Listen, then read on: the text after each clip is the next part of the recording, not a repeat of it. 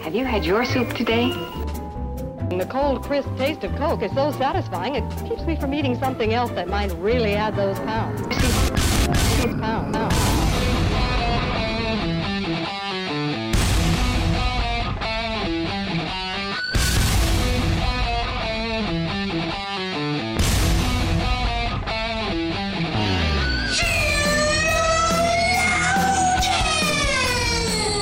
Good morning, good afternoon, good evening, wherever you are. Welcome to another episode of Sheologians.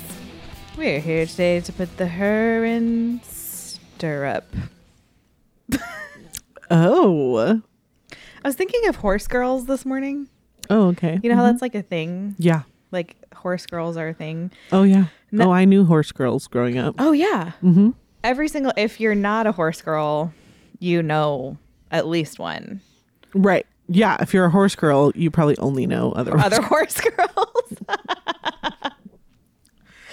Anyway, um, Janny thinks that she should be just a, like a girls girl. that that wear black and read poetry. Growing up, yeah. No, only girls that wear black. Yeah. And did they all grow poetry. Up and do podcasts together, or is that just that might just be you was me. That just us? Okay. Okay. Um, anyway, I don't know. I was thinking. So what about horse, horse girls? They just came to mind. Um, Janny doesn't understand why I won't buy a horse and put it in the backyard, even though I've tried to explain that to her many times. Um, and then uh, there was a horrible movie on Netflix called Horse Girl that I did. Um, was it like a... It is the weirdest. Honestly, the how I watched this movie was I had one hundred three degree fever and I was stuck in bed and it just like started playing. I think what we're going to discover is that no such movie exists. And it was all just a fever hallucination. The movie itself in my brain was a fever hallucination. So, okay. um, part of me wants to Google right now whether or not that movie was and see if it's real. real. Um, but it was I'm a horrible. Sure it's real. It was a horrible movie, and I wasn't super. I mean, I had a horrible cold. It was the. It was one of the worst. Actually, it was a flu. I, it was one of the worst flus I've ever it's had. It's real. It's real. It's okay, definitely real. Um, so I was stuck in bed. I had the flu, and a movie that I wanted to watch had ended. Oh, this is not what I was expecting. That's what I said. A sweet misfit who has a love of horses and supernatural crime shows begins having surreal dreams that start to affect her perception of reality. Okay. So this movie is about having messed up perception of reality. And I watched it when I had messed up perception of reality because, as I said, actually that fever hit one hundred four. I was right. like this close to going to the hospital. I've never been so sick in my whole life. Anyway. So I thought about that movie. Um, And I didn't ever want to think about it again, but it popped into my brain. I couldn't tell you a thing about it other than it was horrible. Yeah. And it made me feel worse than I already felt. Um, if, so what you guys should hear is don't watch this movie, um, especially if you are already sick, if you have the flu. Um, I have something I could bring up, but I don't. I don't want to get into it. Okay. I have another thing I want to bring up. Is it that you figured out what my personality is? Sometimes I think I want to share something and then I'm like, maybe that's too weird for right now. Or maybe that doesn't make sense. Maybe yeah. It only makes sense to you, I guess is what I'm saying. Then I, I definitely always say it. Well, so I realized something about myself, which I kind of already knew, but oh. I realized that I, well, I think I have a, my hypothesis is that I do this more than some people, okay. Which just how personalities work, right? There's yeah, s- certain people do certain things differently, more or, more. or less, or yeah. like I think I do think a lot of us have a lot in common. Yes, but some of us I think have an emphasis on certain things that other people yeah. have other emphases, emphases, emphasize, emphases. emphases. Yeah. Um, but I am definitely an imaginer. I like ima- okay. when someone says something to me, like you the visualize. Words horse girl, I immediately mm-hmm. like see it. My brain starts to figure out what you mean by that by imagining it. Mm-hmm.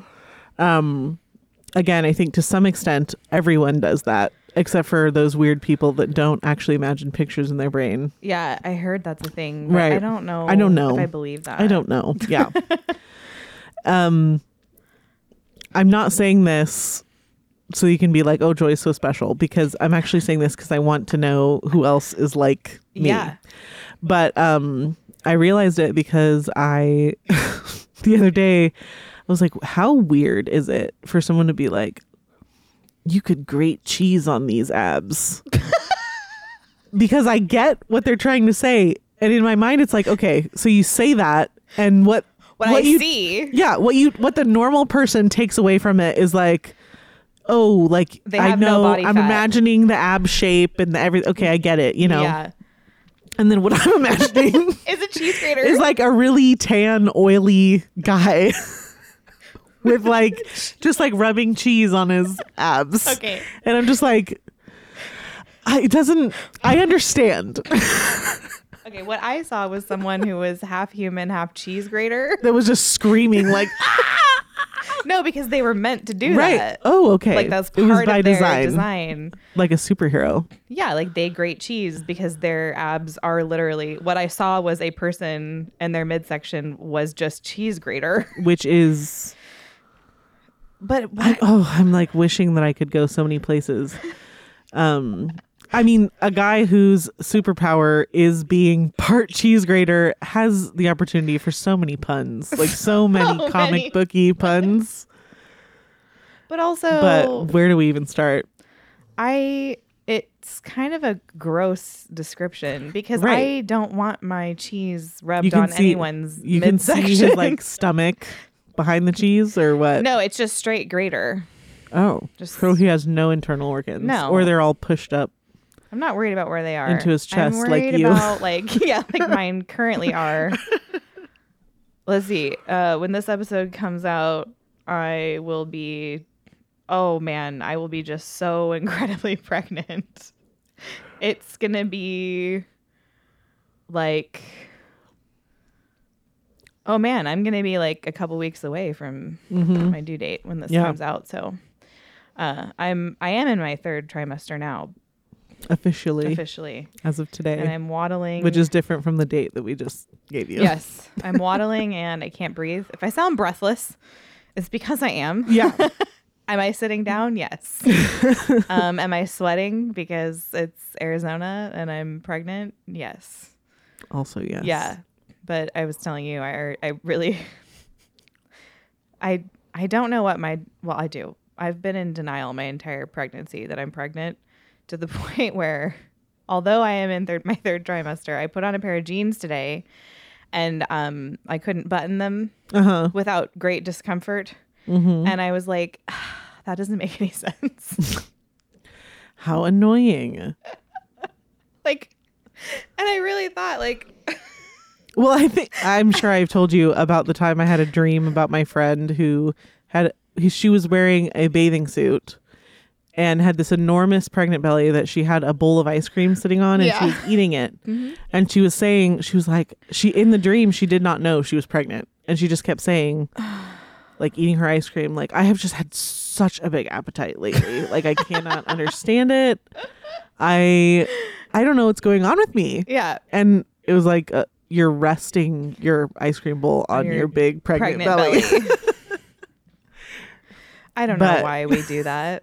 It's a, it's really dumb, but here we are. Yeah. Super. And then shortly after you like you give birth, you'll be like, oh, oh, I don't have that belly anymore. Right. Hmm. And then it'll be like, I'll kind of miss it. Right. It's how strange. How it, it's just how it works. But well, so um, the other thing that I wanted to talk to you about before we mm. get to our actual thing that we're here to talk about. Yeah. Is you asked me. Mm, I did. At one point, I'm not going to try to add more this? points to the timeline. No. Mm-mm. But at some point you asked me, well, what was the true question? It was like, what kind of, we don't believe in vibes, obviously, no. but for the so, lack of a better word. The question that I had was, well, I feel like everybody that you know well, or that you're friends with, or maybe even only met a couple times, you do attach some sort of idea of the like overarching feeling you get mm-hmm. about this person or with this person. Like yeah. we all, you know, we've talked about it before. Like there are people that you meet and you instantly click or you instantly don't click. Yeah. And there's reasons for that. Yeah. Like you're talking about temperaments, whatever. And so I was just thinking about how I ha- I I was thinking about that, that everybody I know, like there's a certain, I know their temperament. And so I know like what I'm going to get in general. Mm-hmm. Like, you know what you're going to get with people yeah. that you know. And what so, I imagine is if someone had like a baseball card, like yeah. if everyone had like a collector card. Yeah. It has like a little description about them, their name. So like, yeah, and you really kind of something do that just that. encapsulates them. Humans have a range, whatever. Right. You, you, whatever. Yes, that's very real. But I knew instantly right away what tagline I would have put on your baseball card, uh-huh.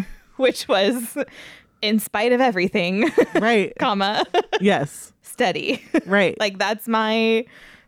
That's my caption, you know. And so anyway, I was just curious if you, well, number one, if that was a weird thing or if that I was don't a common weird. experience. But at the t- I needed some time to think. Yeah. So I realized what I had, what my, and it's, you know, it's different because we're different people with different brains. But, um, yes. But so the vibes I get from you, if we want to say that. So... Summer mm. is what I would like to now officially call a white knight. Okay. That has nothing to do with... um my last name? Uh, well, you know, maybe it could be. Okay. Uh, with your maiden name. Yeah. Um, and then, of course, I am... This is not... For someone who's listening for the first time, this... Me give, me saying that a female is like a knight has nothing to do with feminism. This is your first time here. She's going somewhere else. Right. With that. But yeah, so you are like this. Um, uh, the reason I say that you're the white knight is because you are this like very straight arrow, virtuous.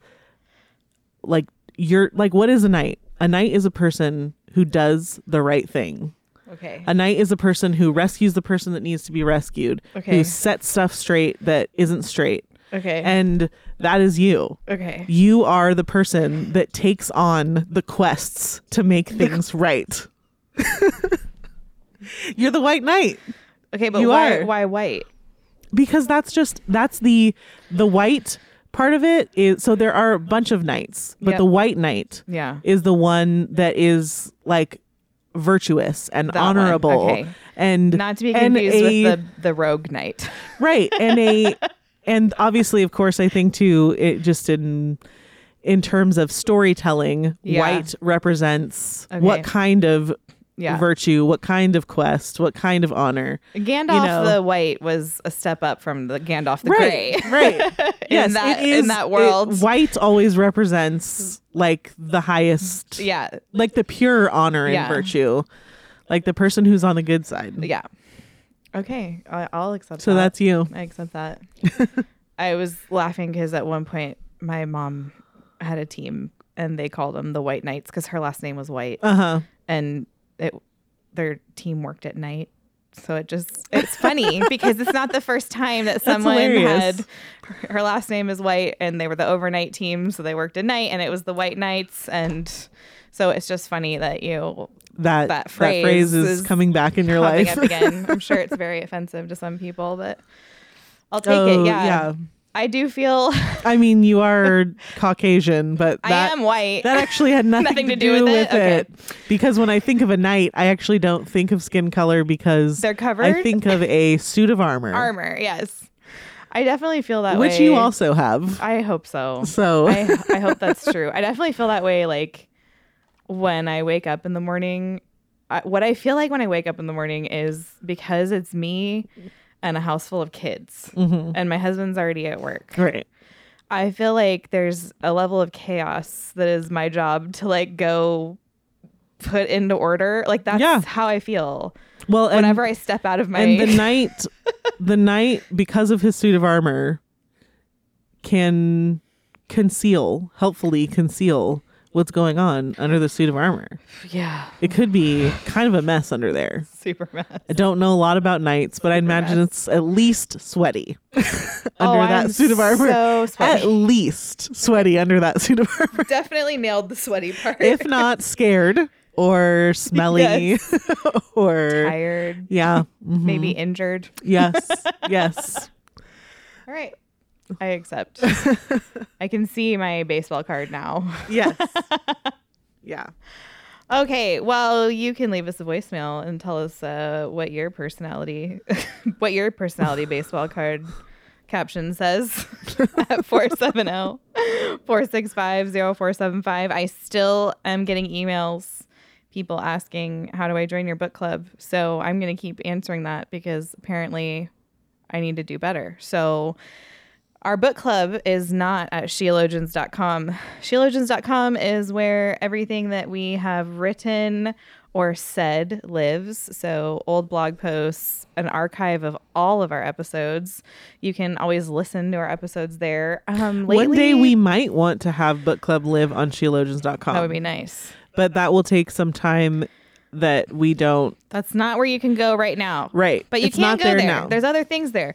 Um, if you're like, hey, have you guys ever talked about this? Go to sheologians dot com. There's a search bar. Type it in the search bar. If we've talked about it, it'll pop up. Mm-hmm. Um, you can also just support our content if you like it. We need support. You can do that at sheologians dot com. There's a donate button. Um, but support that is, is not... one of those helpful things that could potentially move everything to the Sheologians page. But that is one of those again, things. The Sheologians page is not where you yep. currently go. No. um, but yeah, I don't I mean, whatever. Uh, five bucks a month is helpful. And so that is what's at sheologians dot com. Patreon dot com is what hosts our book club. So if you go to patreon dot com slash sheologians, that's where you can join book club. That's where there's lots and lots of other really cool ladies, way cooler than us. They are chatting. They are busy. They are reading with us. Um, and you can support us that way as well. So that's patreon dot com slash sheologians. Once you sign up there, you have access to all past, present, and future book clubs. I also post uh, early release episodes there. You can enjoy those on Fridays instead of Mondays. Um, and I think you'll find a lot of like-minded, really cool women hanging out there as well. So again, that's patreon dot com slash sheologians, and that's my housekeeping. So uh, I think our kind of M O lately has been to discuss what you guys have been trying to discuss with us. This is how we talk back to you a little bit or right. answer your questions. Um, and we had a lot of questions, uh, both because of Pride Month back in June. And I think I was telling you earlier, I think just an increased sense of hostility towards Christianity. Um, even sometimes from people in the church. We've had a lot of yes. questions about how do we respond when it is clear that the person or institution speaking to us is not for us. How do we live at peace with people who don't like us, with people who don't like Jesus? Um, what does that look like? And that is a really big question. It's yeah. a really broad topic, but, it, mm-hmm. you know, there's some basic principles I think that I agree we can discuss. So I don't know. What's your initial thought? Um, well, the very simple part of me just wants to say that, well, you almost, part of me wants to just start at the word peace. So how to live at peace. In what, general. What is that? Yeah. What does that look like? Um, and then more specifically, the harder task of how to live at peace with someone who hates you or certainly hates Jesus. Yeah. God. Yeah. Um, and uh, many times that will look like it's directed at you. At you. And it is, but it's mainly directed. Right. You're a casualty. Right. Yes. That's a good way of putting it. Yeah. Um, one of the first things that I thought of was is very, very basic, um, but it's just that something you need to do to live at peace with anyone, and especially someone who maybe dislikes you or what you believe, is that there is a certain kind of peace that's found just through reconciliation when mm. you when there's wrongdoing. Mm-hmm. So uh, I don't know. I don't know what you even have to talk about. But basically, I was going to say, don't don't make the mistake of just because the person you're dealing with, just because their standard is sin doesn't exist. Don't make the mistake of not uh, of rejecting peace with them by not Uh, engaging in repentance and forgiveness for your sin against that person, or if they see if they're just a witness to your sin or whatever. If yeah. if it's appropriate and necessary for you to repent to someone who doesn't believe in sin, mm-hmm. don't make the mistake of adopting their standard and not confessing and repenting. That's a really good one. I think it was um uh I don't know. It was someone like Nancy Wilson, you know, uh, that I first heard this from. But just the idea that, you know, let's say you, uh, I think her example was something like you're in the checkout line uh, at the grocery store and you sin big time. You kind of Karen lose, it up. Yeah, you Karen it. You lose your temper with your kid. You make a scene. Um, she said, like, If, when you if you realize that once you get out of the store, like you need to go back inside and confess and repent that even to the checkout person. Mm-hmm. Um, so just kind of this idea that it, it is important that you be confessing and repenting, even if the person that you sinned in front of wouldn't have ever thought about you again. I don't. Right. I think a lot of Christians would probably disagree with that, to be honest with you. Yeah. Well, I think the. The, well, what about the, I think the idea is like, oh, well, I'm supposed to go back to every single person that I ever sinned against that I never apologized to. No, no, you don't no. need to drive around town looking for. Well, and that's also not live. That's not peaceable living. Yeah, that is you backtracking and trying to scurry and yeah. and uh, repent for everything, almost like you're trying to erase it from your sin scoreboard. Right. But you can also, yeah. first and foremost, Um, I remember the moment. I remember the moment I learned this lesson. Mm. Um, and uh, you can engage. Hopefully, this is obvious. um, but obviously not super obvious because, again, I can remember when I learned it. um, you need to also repent and ask forgiveness from God. Mm-hmm. um, that is a huge, that is huge. And it's important. Mm-hmm. And sometimes we focus too much on um, like earthly peace. Mm-hmm. And we kind of forget, we kind of think that uh, reconciling with the person we've sinned against is sort of like all one motion that, mm-hmm. that covers the sin. Mm-hmm. Um, and I think if we do that too often, mm-hmm. we Um, not that things aren't made right when you reconcile with mm-hmm. a person here on earth, but we too often we make that all one, like forgiveness from God is all one transaction. And then we never actually even mm-hmm. talk to God mm-hmm. about it. But anyway, yeah. that's a little bit of an aside. Or you could be, it could also be uh, reversed in that you are constantly sinning against other people, but because you're confessing and repenting right. to God, you don't ever take the time to do it to other people because yes. you're like, well, at least I'm right with God. Yeah. Um, but I think the pattern in scripture is clear. Jesus taught on how to deal with, um, he, he said, he says that we must be confessing our sins to one another. Like that has to be, that's, right. that's part of fellowship. The New Testament is clear on that. Um, if you're listening to this, and this goes for us as well, and you haven't asked forgiveness from someone for a while, indicating that you haven't done anything wrong to anyone for a while, I just want you to yeah just think about that as we yeah you know you're listening to this on a Monday. Mm-hmm. We're about to go into a whole week. Mm-hmm. um I would I don't even think it's a bad thing to practice mm-hmm. asking for forgiveness mm-hmm. for things that you could have gotten away with, like the in, the example you gave earlier, which mm-hmm. is someone who's never going to think about you again. Um, someone who's like, uh, what's the big deal? We all yell at our kids, you know, like they may not yeah. even care, yeah. but that's not entirely well, the point. And it's part of discipling the nations too. Right. Like people don't know how Christians live anymore because Christians are, they have taken their faith and said, this is something private that I do at mm-hmm. home.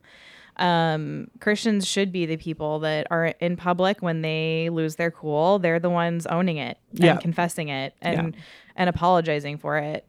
Um, and I think too, an important difference is that saying I'm sorry is saying that you feel sorrow for a situation. Right. It's not the same thing as taking responsibility for a situation. Right, right. It's not the same thing as admitting fault or sin in a situation. Mm-hmm. Um, you know, if someone, if you see your friend stub and break their pinky toe, I'm sorry is an appropriate response, not because you broke it, right. but because you're like, man, I'm sorry that happened. Like that sucks. Yeah. That's sad. I feel sad for yeah. you. Um, if you blow it, I'm sorry is really puny and not a great way to be at peace. That it's yeah. it doesn't cover what actually happened. And a lot of times I think people can be really hurt because they have been sinned against. And the most they ever got was, I'm sorry. Mm-hmm. And it's like, well, you're sorry for what? Right. What am I forgiving? Yeah. And of course, to be clear, because I already know people are out there going, oh, so, you know, if I don't apologize perfectly, then it's not dealt with. And, and that's not the point. I'd like, if you're thinking that, I have two words for you. Stop it. Grow up. Oh, okay. Those, those are also good. Grow up. Those are also good words. Um. You know, you could also do better yeah. in the future mm-hmm. instead of, you know, anyway. I think that um, I think a lot of us are more aware of what is a good whole whole apology than a lot of people are willing to admit. Yeah. And if you like to pretend that you don't know what a full-orbed, holistic apology looks like, it's because you're too afraid to really apologize and ask for forgiveness yeah. and repent. Yeah. So we teach our kids a, uh, am I counting this right? A four step process. Very simple. Okay. Okay. So it's, I did X. X is the uh-huh. sin. This is what I did. Uh, number two, this is what I should have done, or this is what I owed you, or this mm-hmm. is what would have been godly, because we're acknowledging this sin happened. Here's what holiness would have been for me in this moment. Yeah. Um, I love you. Will you please forgive me? And it needs to be, or I'm sorry. Will you please yeah. forgive me? It needs to be some sort of expression of emotion about it. Yeah. So I love you. I feel sorrow over it. Whatever. Like the desire for peace. It needs to be stated. They don't feel right until it's made right. Yes. Um, will you please forgive me? So those are the four parts. Here's what I did. Here's what I should have done. Here's my expression of care and concern. And then the ask, will you please forgive me? Um, and it's very simple. A six-year-old can do it. Mm-hmm. A five-year-old can do it. Yeah. Um, I, I know that much is true. Uh, and then we just, we try to practice that in our own marriage as well. Just he- yeah. here's what it is. Because, and you know what? Sometimes there are times where it's actually appropriate to be like, I'm sorry. Sometimes that is, sometimes people are waiting around for a confession and repentance that you don't actually owe. So my right, question, right, yeah, my question when I hear this question that's being sent to us, how do we live at peace with people who hate us essentially, is what does peace mean? That's great. Yeah. The first thought that comes to my head though is, well, should you? Right. Based off of what peace is, is there always going to be peace? Right. Between believers and unbelievers. Right. Specifically. Right. No. No. And and certainly not peace according to what the world says right. peace looks like. Right. So with the question of, you know, when it's when June rolls around and it's Pride Month and all of this uh, stuff is being put in front of us. Mm-hmm. Um, what does peace look like for me? Well, I'm not at peace with it. But one way that I don't go along with it is like, I am not, the world makes June all about quote unquote Pride Month. And I'm just not going to make my life about that. like one way that I don't live at peace with it is that I am not going to allow their talking points to determine what I'm talking about. I am not going to make my month of June about Pride Month. That's what yeah. I'm not going to do. Mm-hmm. Um, am I going to throw a fit and, you know, walk into Target a in a flag? huff? And yeah, am I going to do all that? No.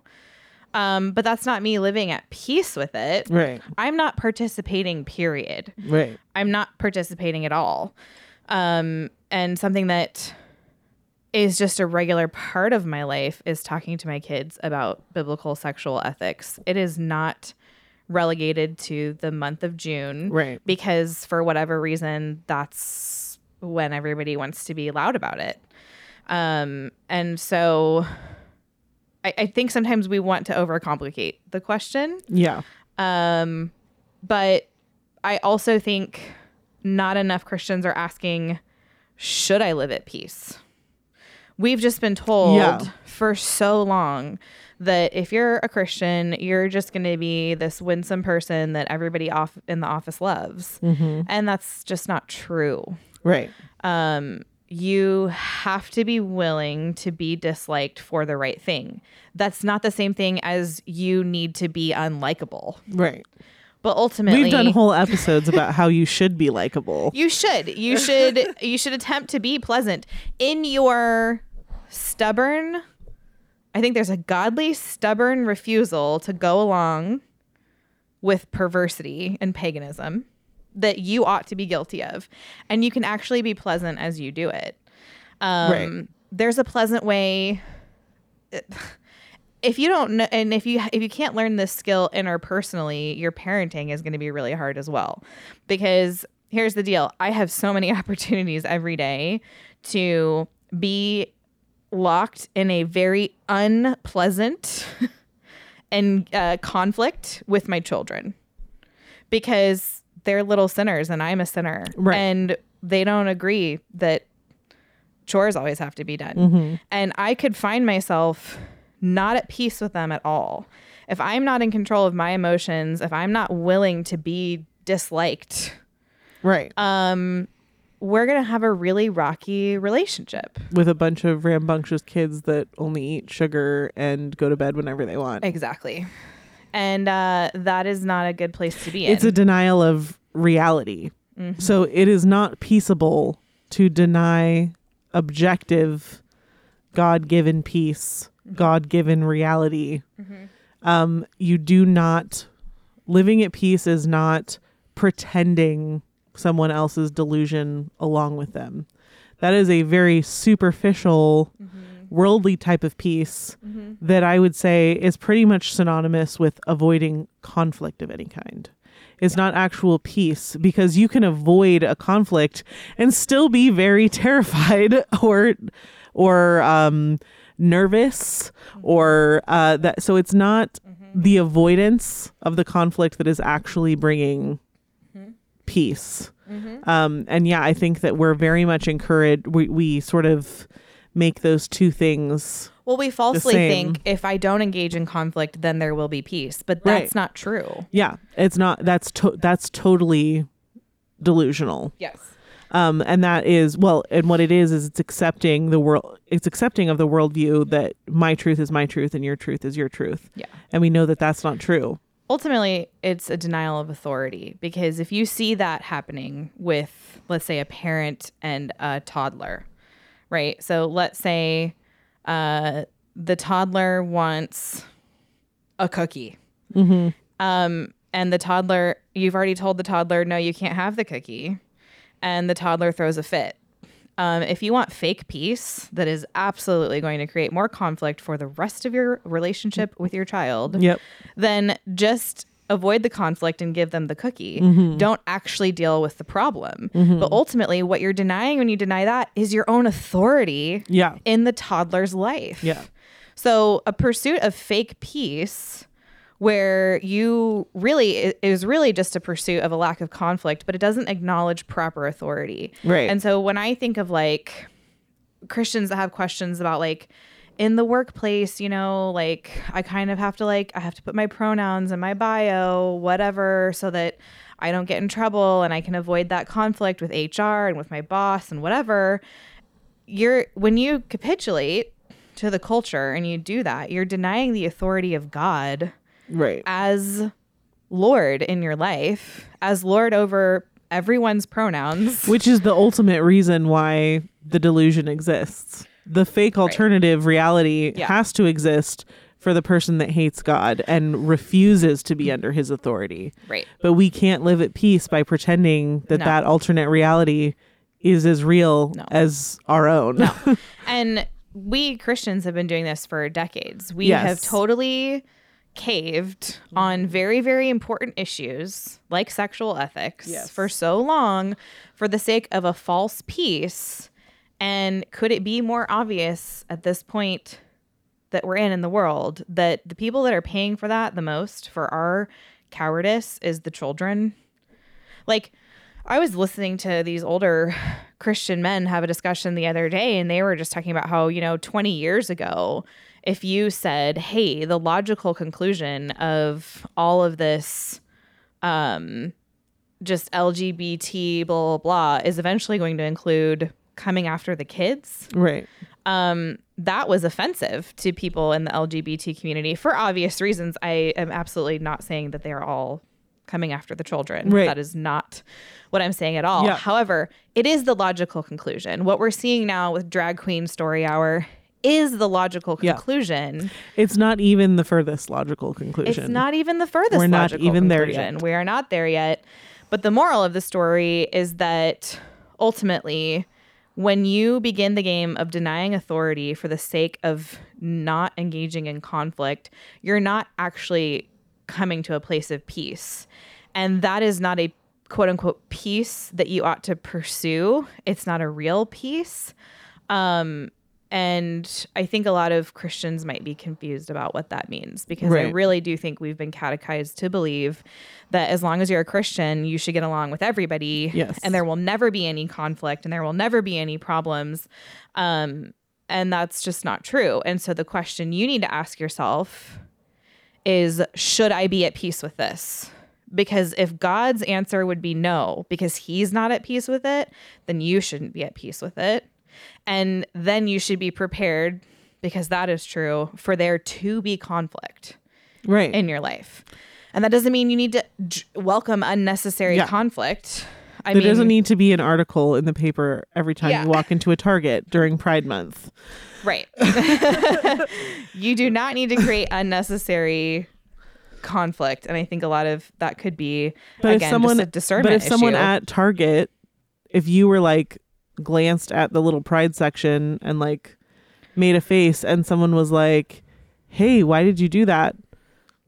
There would be that that would be necessary for you to give a polite and respectful answer. You would just you would be honest. Yeah. There and and the reason that you need to be honest is because there is no way to repackage mm-hmm. the Bible mm-hmm. to be palatable. Mm-hmm. To the person who who hates God's wisdom. Yeah. And it doesn't need, you wouldn't, in that situation, you wouldn't even need to go into the big six verses against right. homosexuality. You right. could just be like, I I really don't appreciate that this is here right now. Right. And you could keep walking. Like, it doesn't need to be, sorry about that, um, her own thing. Mm-hmm. Um, it doesn't need to be like, she, this person asking you deserves like a dissertation on whatever's happening. Um, but yeah, that is a moment where you're going to have to be willing to say something. Well, and I think that the reason it seems so scary and so like high intensity, high emotion is because not a lot of us have done it.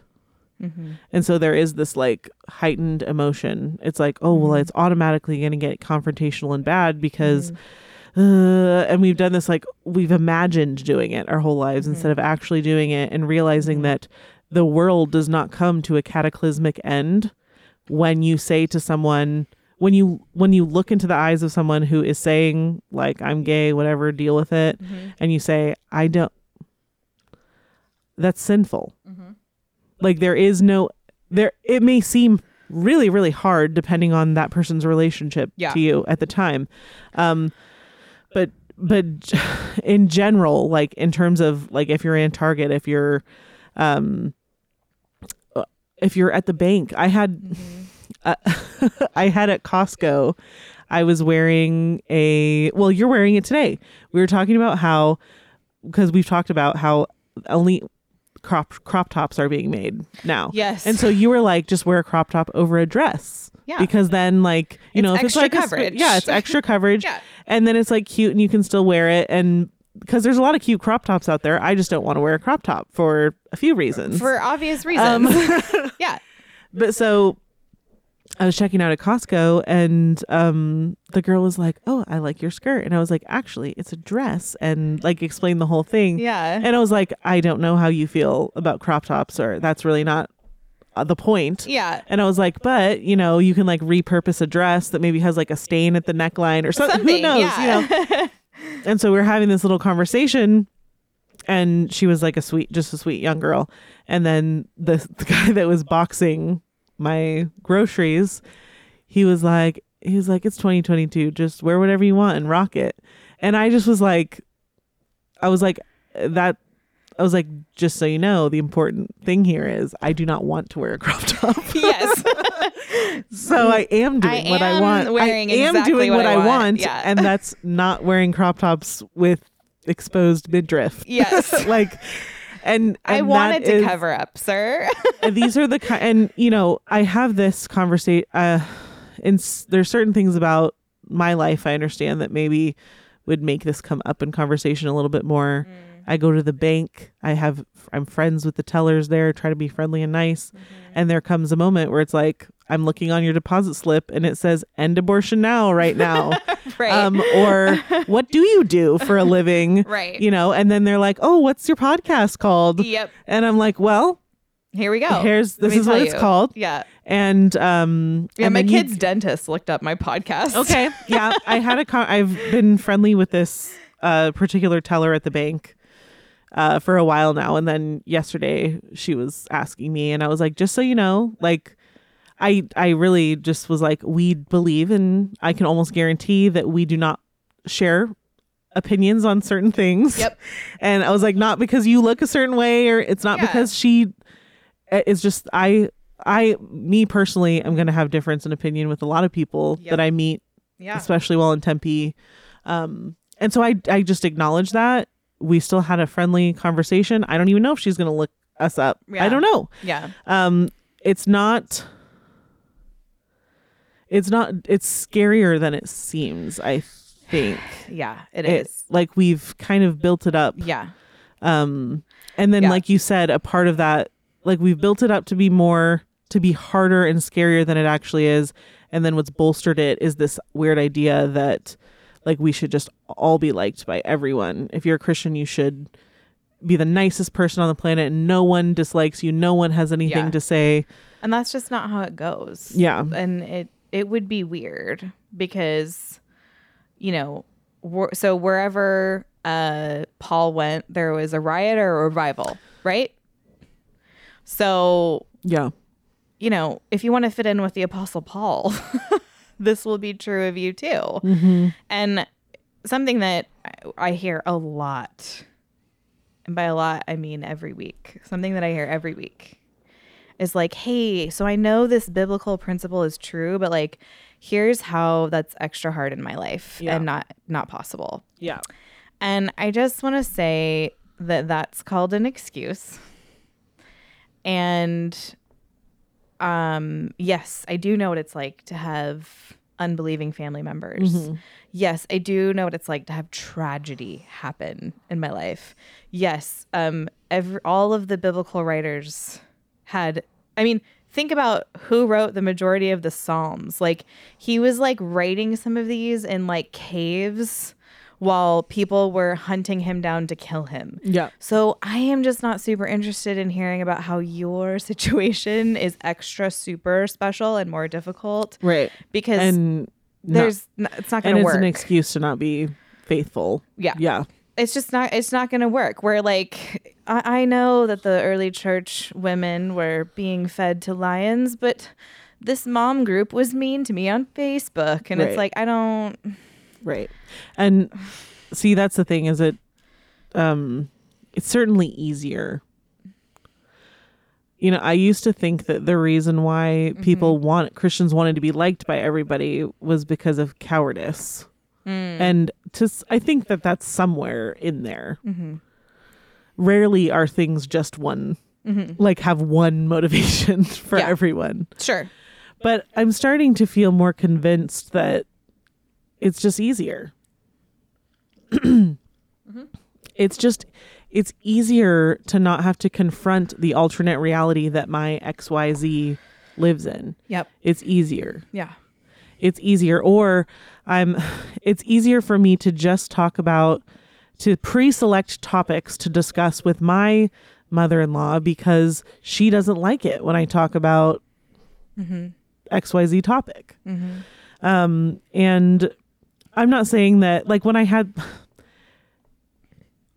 Uh, we tr- we're giving you this this information, and we we trust the people who are listening to it to not abuse it. Mm-hmm. There are when that girl when when the teller that I like so much and think is so cute and nice asked me what I do, I wasn't like, well, you are a sinner. You're actually depraved. T. Total depravity. You know, like she was at work. Yeah. She was at, you and she's a person, she's a person that I've prayed for before. Yeah. Um, and so you, there are like, if you're at your unbelieving family member's graduation party. Yeah. It might come up. Something. It might not come up. Yeah. You might, you might kind of sense an opportunity to, Mm-hmm. to step in, or you might be asked a direct question and you mm-hmm. had no intention of stepping in. Mm-hmm. But the point is, is that it's a, mm-hmm. it's, it requires you to be on. Mm-hmm.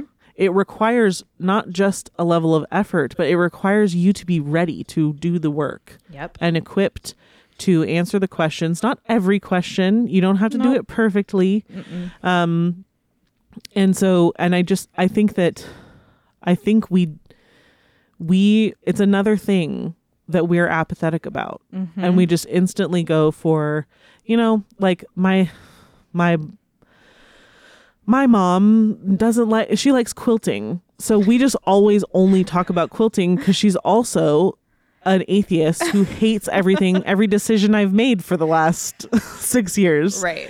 Um, also, if this is your first time listening, my mom's not an atheist. Yeah, that she was, was just giving a hypothetical. That's not what she meant. But yeah, I don't know. I just, um, I don't want us to. It's important to be able to read the moment. Yeah. And I think a lot of Christians want a like ten-step program right. to how to read the room in order to answer to it now. And I'm just going to say, like, it, you need to pursue faithfulness. And yes, there are strategies and ways that you can think about these things. But at the end of the day, like you said, like if you're at your unbelieving family member's birthday party, you don't need to walk in and be like, hey, everybody, come to church with me on Sunday because you all need Jesus and you're headed straight for hell. Like, that is not... That would be a moment where you could absolutely talk about quilting with your family member that hates God but loves yeah. quilting. And you know what? You might have that unbelieving family member who wants to start an argument with you every time. Right. And maybe there's a point where you have to discern, okay, the first time this person got into an argument with me about abortion, I had the conversation. The second time, I had the conversation, but maybe I had it a little differently. The third time, I just I decided that we weren't going to do this every time we saw each other mm-hmm. at family get-togethers right. and that it wasn't fruitful anymore. Every time we have the conversation, she ends up chucking her yeah. plate across the room in anger, and then the whole party is ruined, ruined. From that moment you know, on. You don't need you don't need to do that, but I do think you need to be willing. You need to be willing to have the tough conversation. You need to be yeah. willing to have it more than once, and then you need to be discerning if you've had it more than once about what is fitting for the occasion, right? Yeah. The whole proverb about knowing what is how to speak so as it is fitting for the occasion. And that does take Christian wisdom and discernment. Yeah. If you're unsure how to get it, be in the Bible, be in prayer, talk to your husband, mm-hmm. talk to people that you trust, people who have wisdom. There's lots of wisdom and a multitude of counsel, right? Yeah. Um, and I'm sure that you can figure it out. I'm sure that, uh, that the Lord will be gracious. And if you're truly seeking that answer, to provide it for you, and you just, you don't need to overcomplicate it. It doesn't yeah. need to be like, oh, I'm dreading going to this thing because these unbelievers are going to be there. And I don't, you know, get some counsel. Don't live in dread. Well, that's, that's something about, honestly, we didn't talk about this in being, in the being likable episode, but like being excited to go places is a part of being likable. Yeah. You're more pleasant if you actually want to be there. Yeah, I know. We talked, I mean, I think we did talk about just like, it's so funny to me how many Christians are okay with being like, I don't like being around people. Yeah. And I'm just like, you are going to spend an eternity right. around people. Yeah. You cannot be, it is, if, if that's how you feel about people, that, that should indicate to you a red flag that you need to investigate. Yeah. Why do I feel this yeah. way? Am I making excuses for why I feel this way? Am I justifying why I feel this way? Am I pointing outward and blaming everyone else yeah. for how I, why I feel right. this way? Yeah. Um, that, and, and again, we acknowledged at the top of this hour, I'm pretty sure that, yeah, there's some people that you meet and you guys are never going to be besties. Right. You're never going to be at the top of their text message list, and that's fine. That's not a problem. The question is, do you have an overarching dislike? Just general dislike yeah. for people, being around people. Um, you're going to have a really hard time not just being likable, but uh, being in fellowship. Right. Being at peace with anybody. Being at peace with, I mean, if you can't be in fellowship with Christians, you're not going to be at peace with unbelievers right. if you're a Christian. Yeah. And if that's true of you, I'm, I'm, if you're like, hey, I'm at far more peace with unbelievers than Christians, you need to investigate that. Yeah. Yes. I'll leave that one yeah. right there mm-hmm. on the table. Investigate yeah. that. Yeah. Um, yeah. I did. I didn't have much else to say. The only, the final thing that I had was just, because I do see, I imagine this question coming from someone, okay. um, which we kind of talked about it a little bit a second ago, mm-hmm. uh, in ter- uh, regarding their like close family, yeah. people who you can't.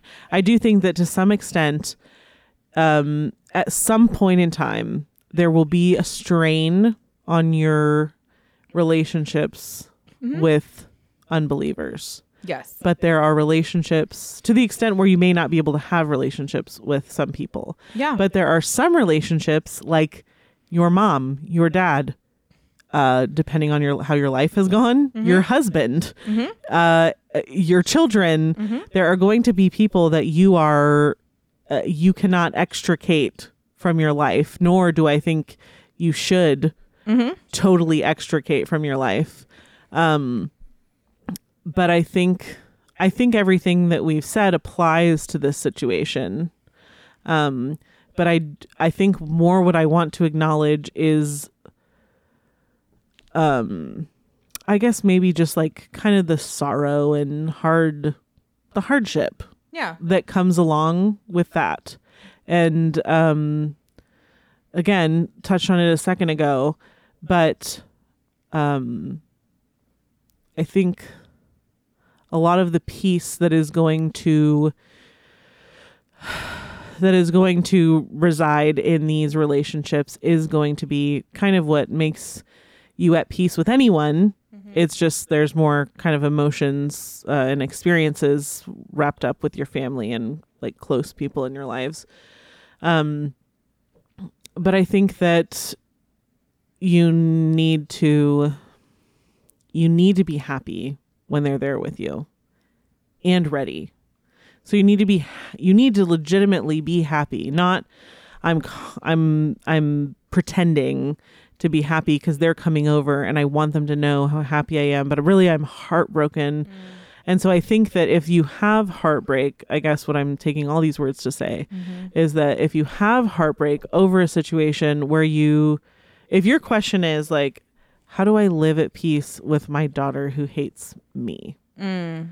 I think that, um, I think you should absolutely do what Summer just said a second ago, which is um, talk to your spouse, talk to mm-hmm. your friend, your church friends, talk to people you trust, your elders, um, because that is not, um, there is real joy and real peace and real healing over stuff like that. Mm-hmm. Um, it's not quick. Mm-hmm. necessarily. Mm-hmm. Uh, but I do think it should be addressed. I don't think we should be in the habit of feeling sorrow over those situations and then just being like, oh, well, I'll just get over it. And um, yeah, I don't think that's wise no. to do that, especially with those close mm-hmm. f- friends, family, mm-hmm. that kind of thing. Um, There's a lot of work involved. Yes. You need to do the work. Yes. Yeah. And I think that we... yeah, again, we, we just need to make sure we're not doing what the easiest thing is. Mm-hmm. Um, but yeah, I mean, for some, for some people, it is, it is harder. Mm-hmm. It, because it seems like you're having to confront the question more. Like mm-hmm. if it's a person you see at the store, it's like, oh, I can live in peace with them by just at peace with yeah. them by just like not being an idiot, right? Not being a a, right. a raging Karen, yeah. And then I'll yeah. leave the store, and my interaction right. with them is done, right? Um, but no but, matter how easy or hard the situation is, the you're the same thing is required, right? Of you. Yes, and it might require more work, but yeah, I mean, just too bad that yeah. Let let the Lord use that in your life, right? Do the work. The, the work is how this it. all happens. Yeah. Yes. The work is what we're here to do. What? No. I know we live in a time of feasting. No. But the work is what we're here to do. We've and been... the feasting is what we're here to do. Yes. But the work is what we're here to do. Yeah. All right. Well, you can leave us a voicemail at four seven zero, four six five, zero four seven five. And we will see y'all next week. See ya.